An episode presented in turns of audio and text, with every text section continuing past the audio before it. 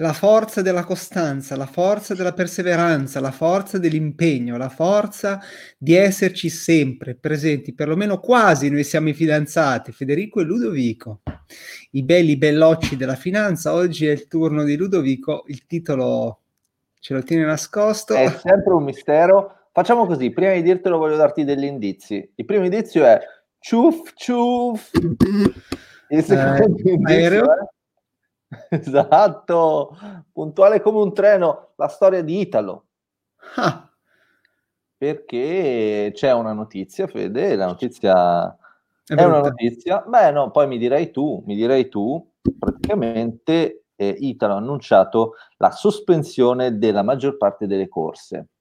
Eh, offriva un servizio di circa 112 corse al giorno, da oggi saranno circa 8 questo vuol dire che conseguentemente ha richiesto la cassa integrazione per i propri dipendenti, stiamo parlando di circa 1500 dipendenti, senza considerare l'indotto, circa 3500 lavoratori.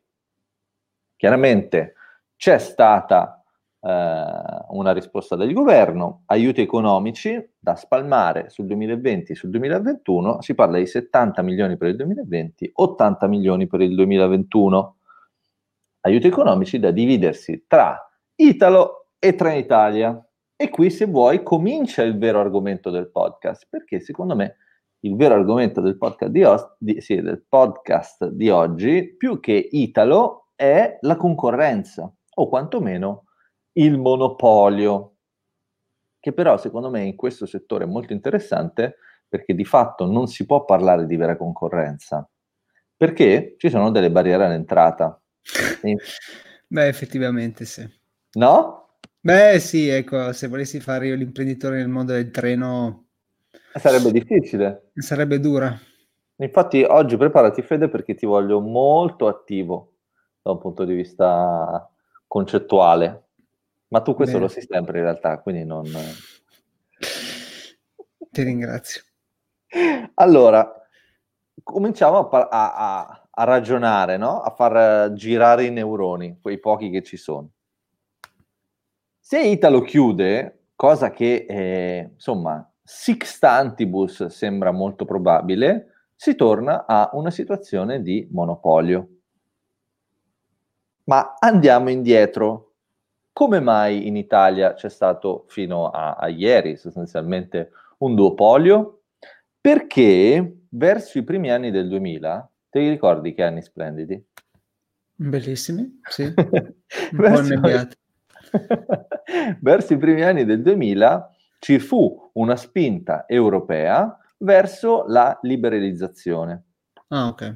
di due tipologie di settore all'interno del mondo ferroviario, diciamo così. La prima riguardava la gestione della rete e la seconda riguardava il servizio di trasporto. L'Italia cosa ha fatto in questo contesto? Per ciò che riguarda la gestione della rete, l'ha affidata a Rete Ferroviaria Italiana, una controllata al 100% dallo Stato.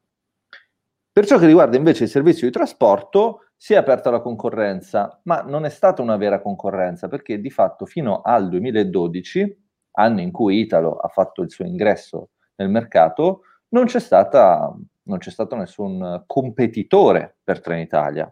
Fatto sta che nel 2012 arriva Italo e dallo 0% arriva a conquistare fino a ieri sostanzialmente il 35% del mercato. Qui aggiungo una mia piccolissima nota di colore. Eh, io credo che da quando c'è Italo, sulla tratta Milano-Roma, penso di aver preso solo Italo. Cioè io non ho ah. più preso Trenitalia. Come mai? Perché il prezzo era più basso. Io lo dico papale papale, cioè era sempre sistematicamente anche solo di pochi euro più basso, cioè non mi è mai capitato di vedere il biglietto di Trenitalia più economico in qualsiasi ipotesi di quello di Italo. Ah, forse è per questo che rimarrà un monopolio.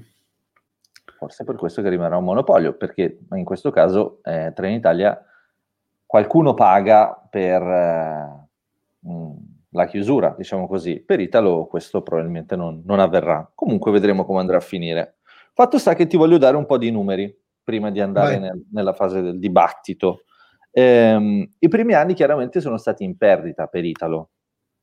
Poi c'è stato un aumento di capitale di 100 milioni e a seguito di questo aumento di capitale arriviamo nel 2018, anno in cui c'è la prima divisione dell'utile utile molto consistente di 343 milioni in dividendi. Interessante, interessante. E nel 2019 il fatturato ha raggiunto i 681 milioni con 151 milioni di utile. Ah, ero convinto che fossero ancora in perdita. Bene, bene. No, hanno raggiunto il famoso break even. Break even. Ora, questa qui è fondamentalmente la storia di Italo. C'è da aprire il dibattito e il dibattito è molto semplice perché si eh, polarizza su due posizioni. La prima posizione è una posizione che considera il, eh, la concorrenza, diciamo così, la panacea di tutti i mali, perché attraverso la concorrenza le aziende sono stimolate ad offrire un servizio sempre migliore, oltre a ciò cercano di fare concorrenza anche sul prezzo, come la mia testimonianza, testimonianza dimostra. Dall'altra parte invece tu hai uh, una posizione un po' più mh, mm, meno, meno ideologica, diciamo così, in cui si dice sì, va bene, concorrenza, però non è vera concorrenza, perché come dicevamo all'inizio, soltanto alcuni possono partecipare a questa gara e non solo, ma coloro che fanno parte del mercato sono quelli che non hanno fatto un vero investimento iniziale, perché la rete ferroviaria l'ha pagata il contribuente, l'ha pagata il pubblico, è dello Stato. Di conseguenza, nel momento in cui tu vai a raccogliere utili, stai raccogliendo utili su un investimento pubblico e di conseguenza, secondo alcuni, eh, questo, questo, è scorretto. Interessante. Che ne pensi, Fede? Tu dove ti schieri? Eh? Dalla parte della concorrenza, anche se si tratta di ferrovie, o dalla parte del, di coloro che pensano che, essendo un'infrastruttura pubblica, deve essere pubblico? Beh, sicuramente dalla parte della concorrenza. Bisogna vedere come avviene, cioè c'è la libertà assoluta di fare le tariffe che si, che si desiderano? Sì.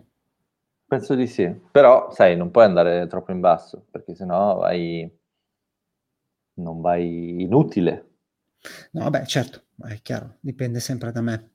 Però metti che io guadagno un sacco dalle merendine che vendo sui treni, come fanno uh, le, le, le, le, compagnie aeree low cost, mm-hmm. esatto. Sì. Vendo un sacco con la pubblicità che, con cui bombardo i miei clienti sul treno, guadagno un sacco con le merendine e i panini che vendo sul treno, magari posso far viaggiare la gente a dei prezzi molto bassi.